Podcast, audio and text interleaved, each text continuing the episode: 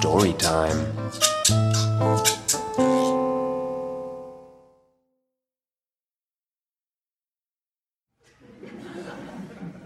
Travel joke. I say, I say, I say, what travels around the world stays in a corner? I don't know. What travels around the world but stays in a corner? A stamp.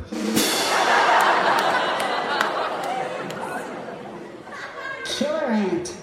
A teacher gives her class an assignment. Ask your parents to tell you a story with a moral at the end of it, she explains. Then write it up and tell us your stories in the next class. The following day, the students come back and start to tell their stories. My father's a farmer, and we've got a lot of egg laying hens, says Kathy.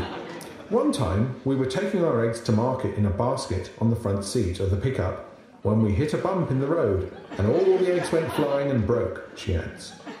And what's the moral of the story? The teacher asks. And Kathy says, Don't put all your eggs in one basket. Next, little Lucy raises a hand and says, Our family are farmers too. We had a dozen eggs one time, but only eight hatched. The moral of the story is don't count your chickens before they're hatched. Perfect, the teacher says. Next, Johnny puts up his hand. My daddy told me this story about my Aunt Marge, he says. She was a soldier during the war. One day, the plane she was travelling in got hit by anti aircraft fire.